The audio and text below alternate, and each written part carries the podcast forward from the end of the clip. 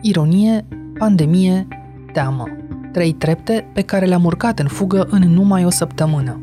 Noul coronavirus a încetat să mai fie doar amenințarea de dincolo de ecran. Doamnelor și domnilor, este alertă mondială. În urmă cu câteva minute a fost declarată oficial pandemia de coronavirus. COVID-19 can be characterized as a pandemic. În ultimele două zile, numărul infecțiilor confirmate cu COVID-19 s-a dublat în România și crește. Cel mai urât bilanț până acum, în ultimele 24 de ore, 15 cazuri noi de coronavirus în România. Asta e carantină sau e bătaie de joc? Câte puțin din lumea pe care o știam moare în fiecare zi. Inevitabil, vor muri la un moment dat și oameni. Câte cazuri grave pot fi salvate într-un scenariu sumbru, lecțiile învățate în celelalte țări ne arată că răspunsul e în secțiile de terapie intensivă. Și așa, reanimarea din care au emigrat o mie de medici români în ultimul deceniu e pe care să devină linia dintre viață și moarte pentru fiecare caz de îmbolnăvire din 10. Sunt Anca Simina, iar România în anticamera reanimării e azi On The Record, un podcast recorder în care știrea primește explicație. Vorbim cu Andreea Moldovan, E medic infecționist și epidemiolog, specializat la Geneva și întors în România la Spitalul de Boli Infecțioase din Brașov. Suntem la telefon din rațiuni de distanță socială și nu numai. Zilele acestea de medici e nevoie la spital mai mult ca oricând. Doamna doctor Moldovan, la știri e deja oficial cazul primului medic român infectat de coronavirus de către un pacient care nu a anunțat că venea din Israel. Printre cei depistați pozitiv astăzi este și primul medic. Acesta a luat boala de la un bărbat internat inițial la Spitalul Gerota. Dumneavoastră abia ați ieșit din gardă. Vă e teamă?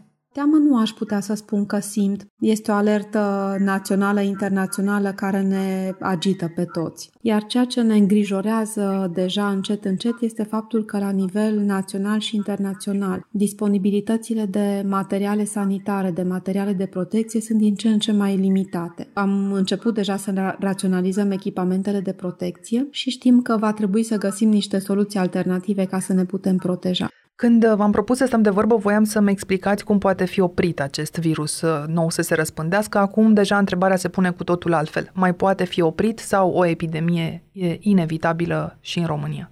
Mi-e greu să spun dacă poate să fie oprit, pentru că ceea ce speram acum câteva săptămâni, că în momentul în care va veni căldura, virusul nu va mai fi atât de agreabil pentru a ne chinui, nu știu dacă mai rămâne la fel de ferm în picioare. Tot ceea ce caracterizează aceste infecții este un proces extrem de alert de noi descoperiri, astfel încât este, poate aș putea spune, destul de greu predictibil acum să ne gândim ce se va întâmpla în viitor. Tocmai uh, pentru că sunt multe incertitudini uh, și pentru că circulă foarte multe informații contradictorii, spuneți-mi dumneavoastră, se ia din aer acest virus? Se ia. Practic, transmiterea este prin picături de salivă pe care noi le eliminăm către cei din jur prin vorbit, uh, tuse sau strănut. Și, practic, aceste particule de salivă sunt încărcate cu virusul care se transmite cu viteza vorbirii sau a tusei spre cel din jurul nostru. De aceea se recomandă evitarea aglomerațiilor. Și care e distanța care te protejează? Practic se recomandă să fie distanță de un metru inițial, acum se spune că atunci când pacientul tușește strănută să fie măcar 2 metri distanță față de pacientul sursă. Sunt contagioși cei care nu au încă simptome? Da, sunt contagioși pentru că virusul are o perioadă de pătrundere în organism și o perioadă de incubație. Atunci când simptomele clinice apar, deja este o cantitate suficient de mare de virus în organism, aș putea să spun laic așa, care să producă semnele clinice, dar ele sunt precedate de excreția respiratorie a virusului cu ore sau una-două zile anterior. Și chiar dacă suntem la 2 metri distanță de cel care strănută și ajung uh, picăturile acelea pe suprafețe, rezistă virusul acolo câteva ore sau mai mult? Virusul rezistă, este rezistent, dar nu printre cele mai rezistente virusuri. El poate fi ușor distrus de substanțe pe care și noi le avem în mediul casnic, de exemplu mă refer la clor. Iar în mediul de spital, dezinfectanții de nivel mediu distrug fără niciun fel de problemă virusul respectiv. Și odată vindecat, poți să te trezești cu acest coronavirus din nou după o vreme? Aici sunt niște discuții pentru că sunt studii care sunt în derulare. Se vorbește despre vindecare sau despre recovery, practic o atenuarea prezenței virusului în organism, fără să fie neapărat vorba de o vindecare. De asemenea, a suscitat interes persistența determinărilor pozitive la pacienți pe o perioadă mai lungă de timp decât s-a estimat inițial, sau reapariția după testări negative din nou a testelor pozitive la același pacient. Deci, practic, încă mai avem niște nelămuriri în uh, ceea ce privește patogenia propriu-zisă a infecției cu coronavirus. Acum, uh, când vorbim, România a intrat deja în ceea ce oficialii numesc scenariul 2 din 4. Ce înseamnă asta mai exact? Înseamnă că noi vom fi în linia de acțiune directă pe cazurile de suspiciune sau infecție propriu-zisă de corona. Deci, practic, suntem oarecum exclusiv dedicați acestei afecțiuni și acestei epidemii. Câți bolnavi de COVID-19, de exemplu, ați putea primi într-o singură zi sau pe parcursul unei săptămâni? Noi, în prezent, avem 10 paturi alocate pentru pacienți cu suspiciune sau infecție confirmată cu COVID-19, care sunt într-o arie complet separată a spitalului față de restul pacienților pe care îi avem încă la etaj, internați cu gripe sau copii foarte mulți cu gripă. Aici este o problemă foarte mare în țara noastră. Dar pe măsură ce lucrurile vor evolua, cu siguranță va trebui și vom fi obligați și vom putea să ne adaptăm la ceea ce va fi necesar. Marea vulnerabilitate a României se anunță a fi terapia intensivă, unde pot să ajungă 10-15 pacienți dintr-o sută, da, așa cum a estimat Ministrul Sănătății zilele acestea. Și ca să înțelegem ce ne așteaptă, l-am sunat pe doctorul Radu Lupescu să ne spună ce se întâmplă acum în Franța după Italia, Franța este, așa cum știm cu toții, a doua țară ca număr de pacienți diagnosticați în Uniunea Europeană. Ei bine, doctorul Lupescu e specializat în anestezie terapie intensivă, așadar printre aceia la care ajung aceste cazuri grave și face parte din celula de criză a unei clinici private din Strasburg pentru epidemia de COVID-19. Pour que le virus ne sorte pas Et en cas de suspicion, c'est ici que les analyses seront Sunteți la spital, domnule doctor? Se mai vorbește și de altceva în spitalul dumneavoastră, de pildă sau în jur, în Strasbourg, în afară de această infecție cu coronavirus? Este de departe subiectul principal în discuții actualmente, pentru că Toată lumea este foarte preocupată de, de evoluția acestei epidemii. Evoluează foarte rapid și este exponențial. În momentul în care a apărut un focar, răspândirea este, este foarte rapidă. Am avut la început 1, 2, 10 cazuri, 15 cazuri, dintr-o dată a sărit peste 100, 150, în următoarea zi s-au dublat și așa mai departe. Cum e pregătit un doctor în Franța pentru a face față unei epidemii de COVID-19? Ce planuri faceți la spital? Franța, încă din 2004, a obligat ca orice spital, clinică, să pregătească un plan alb. Adică, pentru a fi pregătiți în cadrul unui aflux masiv de victime, trebuie să se facă exerciții în mod regulat.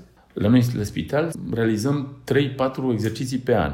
Agenția de Sănătate anunță că va fi un exercițiu, deci ne sună dimineața și spune am declanșat exercițiul de plan alb. Și atunci este o celulă de criză din care fac și eu parte, ca reprezentant al medicilor și este un sistem de avertizare prin SMS și vedem care sunt medicii disponibili, numărul de paturi libere, rapiditatea cu care putem trimite acasă bolnavi care nu au nevoie neapărat să fie spitalizați și așa mai departe, pentru a vedea cât de rapid putem să reacționăm față de o situație de, de urgență. Franța dispune de aproximativ 4700 de, de locuri de terapie intensivă și de aproximativ 7000 de aparate de, de asistență respiratorie. Deci, deocamdată, nu suntem încă în situația de Italiei de depășirea capacității de primire a, a spitalelor. Să ne imaginăm însă pasul următor. Numărul de cazuri să spunem că ajunge și în România de la câteva zeci la câteva sute, poate chiar peste o mie cum aveți în Franța. Explicați-ne, vă rog, de ce terapia intensivă ar fi cheia acestei situații nou create în orice țară serios afectată.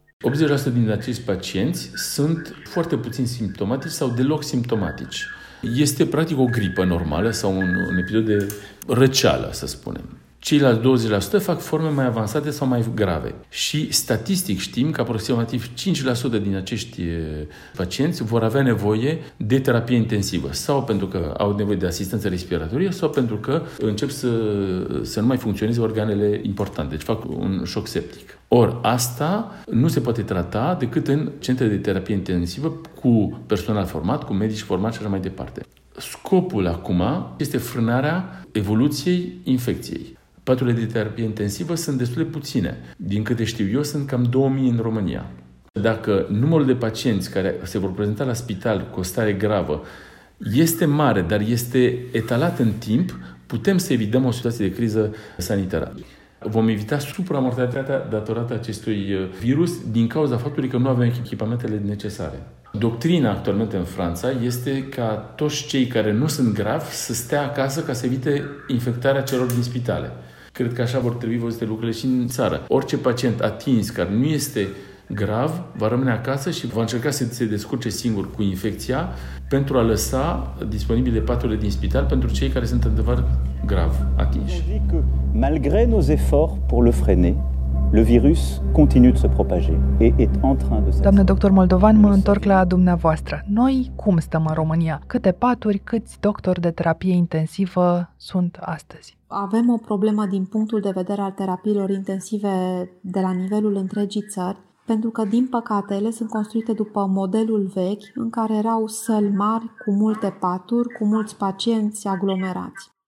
De asemenea, majoritatea secțiilor de terapie intensivă, pentru că fac parte din spitale construite mai de mult. Nu au circuite adecvate, nu au saloane de izolare, nu au presiune pozitivă, negativă, corespunzătoare care să ajute personalul medical să ajute ceilalți pacienți. Poate sună fatalist, dar din păcate periodic ni se amintește că nu facem ce trebuie atunci când trebuie. Mă refer la colectiv când am avut acel șoc cu toții vis-a-vis de lipsurile mari din sistem. Am avut acel șoc cu Hexifarma. Acum, probabil că vom constata că din punct de vedere al secțiilor de terapie intensivă, cu siguranță nu suntem atât de bine organizați cum sunt cei din Franța ca număr și ca și organizare propriu-zisă a spațiilor de ventilație pentru pacienți. Din păcate, noi nu învățăm decât din astfel de lucruri și ar fi de gândit și acum în contextul actual ce e de făcut ca să ameliorăm acest aspect. Se vorbește de puțin peste 100 de paturi cu adevărat izolate, așa cum ați explicat, și echipate, și de 2000 cu posibilitatea de a fi extins acest număr până la 4000 de paturi din alte secții care ar putea fi echipate cu condiția să ajungă și aparatura. Ori aparatura e încă pe drum, sunt mari probleme cu achizițiile peste tot în lume zilele acestea. E adevărat că în România nu a murit încă nimeni, dar nici n-a ajuns nimeni la reanimare. E acolo într-adevăr punctul nevralgic? Este, este un punct nevralgic și aș spune mai mult decât aparatura care este pe drum să completeze ceea ce deja avem în uh, spitale. M-aș referi mai ales la medici, asistente, infirmiere de terapie intensivă, al căror număr nu este deloc mare, aș spune că nu este deloc suficient. De exemplu, la Spitalul de Boli Infecțioase de aici din Brașov, la fel cum știu situația celui din Târgu Mureș pentru că de acolo am pornit în periplul meu internațional acum câțiva ani buni. A fost un program în 2007, 2008, 2009 de organizarea unor secții de terapie intensivă în spitalele de boli infecțioase. Am avut acele secții puse la punct, dar nu au fost populate cu medici și atunci este o, întotdeauna o întreagă discuție ce facem cu pacienții gravi infecțioși. Suntem întotdeauna într-o zonă gri închisă, aș putea spune, din punctul acesta de vedere. Sunt spitale județene în care secțiile de terapie intensivă, deși există, la boli infecțioase mă refer aici, nu au medic specialist pentru asta. Exact, asta a fost problema. Secția de terapie intensivă și la Brașov și la Mureș a fost complet echipată și când totul a fost gata și ar fi putut să se taie panglica, s-a realizat că de fapt nu există medic care să dorească sau să poată să meargă să lucreze acolo, astfel încât spațiile respective au rămas ca spații de boli infecțioase și nu ca spații de terapie intensivă boli infecțioase riscăm să se ajungă ușor în situația în care oamenii mor pentru că terapia intensivă are lipsuri? Are lipsuri poate de organizare, de funcționare, de personal. Sunt niște lipsuri cumulate, care clar constituie un risc suplimentar pentru pacient. Dar într-o situație similară cu cea a Italiei, de pildă, aceea de a alege cine poate fi tratat în spital și cine rămâne acasă, estimați că am putea fi în următoarele luni? Posibil să ajungem. Posibil să ajungem pentru că e de așteptat ca numărul cazurilor să crească. Haideți să aruncăm o privire peste evoluția situației din Italia. Iată, din 21 februarie când a izbucnit criza aici cu 20 de cazuri, am ajuns în mai puțin de 3 săptămâni la peste 10.000 de îmbolnăviri. Acum, haideți să ne întoarcem în România și să vedem... Cum la colectiv am aflat că spitalele au și în România un plan alb care se activează în situații de criză. Este acum activat acest plan alb? Există planul alb, numai că, din păcate, de multe ori este o distanță între teorie și practică. și cred că aici ar trebui să fim instruiți mai bine. La spitala infecțioase am făcut de câteva săptămâni încoace simulări practice cu personalul, în care am verificat cum știm să ne îmbrăcăm, care este ordinea echipării cu echipamentul de protecție, cum îl dăm jos, care este echipamentul de protecție în diferite situații și în diferite spații medicale sau non-medicale. Cred că aici ar trebui să insistăm mult mai mult pe partea practică, pentru că există ghiduri, dar care de multe ori sunt niște teancuri de hârtii pe care nu le studiază nimeni și care de cele mai multe ori sunt extrem de groase și greu de citit. Și cred că aici ar trebui să învățăm mai mult, să avem niște materiale informative cu impact vizual imediat, care să ne spună în câțiva pași simpli exact ce avem de făcut. Ce riscăm dacă totuși se instalează panica sau oboseala în spitale? În momentul în care apare panica, acolo apar categoric și greșelile. Va fi o problemă probabil de anduranță. O epuizare acum, cât numărul de cazuri nu este foarte mare, o isterie, o panică, nu ne ajută pentru că ne epuizează pe momentul când chiar va trebui să fim trup și suflet acolo. Dar încredere în sistemul sanitar așa cum arată el astăzi, în felul în care se aprovizionează, în rapiditatea cu care aplică planurile albe sau de orice fel, aveți? Sinceră să fiu, am o încredere mult mai mare decât am avut în anii precedenți. Pentru că mi se pare că lumea se mobilizează, nu mai stăm să așteptăm să se întâmple niște lucruri inevitabile ca după aceea să vedem ce avem de făcut, ci din contră. Avem nenumărate grupuri de comunicare pe WhatsApp, pe mail, pe Facebook, pe de toate. Pe mine mă impresionează. Am un coleg la Cluj, Alex Coman, este epidemiolog. Din proprie inițiativă a organizat un call center cu implicarea rezidenților, cu telefoane, cu comunicare, cu soluții, cu păreri, cu sfaturi avizate, lucruri pe care, de exemplu, el și nu numai el le face în timpul lui liber și pur și simplu pentru că vrea să se implice. Știm să ne unim atunci când sunt niște probleme majore. Și asta, sinceră să fiu, mi-arată că ar fi o luminiță la capătul tunelului și pentru noi. Dincolo de optimismul acesta moderat, când estimați că va fi totuși vârful răspândirii acestui virus în România? Dacă ar fi să aplicăm modelul matematic al Italiei, cu o creștere undeva la 3 săptămâni a numărului de cazuri de la primele cazuri care au apărut, probabil că pe acolo ne vom uh, încadra și noi. Adică aprilie-mai? Poate aprilie, ar spune. Ar trebui să începem să ne pregătim de autoizolare? Categorii, categorii. Cred că este responsabilitatea fiecăruia dintre noi. Este acel exemplu al persoanei internate la Gerota care n-a spus, s-a infectat pe toată lumea. Spitalul Gerota de astăzi a fost introdus în carantină, astfel încât pacienții și personalul care sunt în spital vor rămâne în carantină timp de 14 zile Bineînțeles, au fost mulți contacti, unii pozitiv, ancheta epidemiologică continuă. Și cu este important și esențial și aș spune vital că atunci când se decide o autoizolare la domiciliu, autoizolarea să fie corectă și făcută cum trebuie sau pentru cei care sunt puși în măsuri de carantină să înțeleagă că este o măsură care ajută pe toată lumea și care este obligatoriu să fie respectată. Spre final, dumneavoastră v-ați făcut provizii? Am cumpărat aseară o pungă de năut, o pungă de făină și o pungă de orez. Sinceră să fiu, nu mi-e teamă de infecție. Mi-e teamă mai mult de panica oamenilor. Va fi un moment din acela de panică în care vom vedea din nou și la noi ce am văzut în alte țări, acea golire a magazinelor. Eu aș spune să ne păstrăm calmul, să ne păstrăm rațiunea. Va trebui să treacă și această epidemie pentru că nu este prima care apare, a fost SARS, a fost MERS, au fost multe alte epidemii. Ea va trece cu siguranță, dar depinde de noi să treacă cu un impact cât mai mic și cât mai puțin uh, vital din punct de vedere al evoluției bolii. Suntem toți în aceeași oală, trebuie toți să ne ajutăm.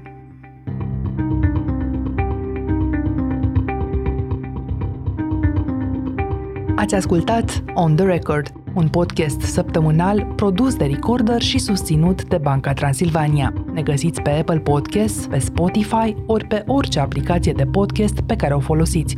Vă recomandăm să ascultați și podcastul BT Talks, disponibil pe bancatransilvania.ro podcast. Eu sunt Anca Simina, ne reauzim vineri.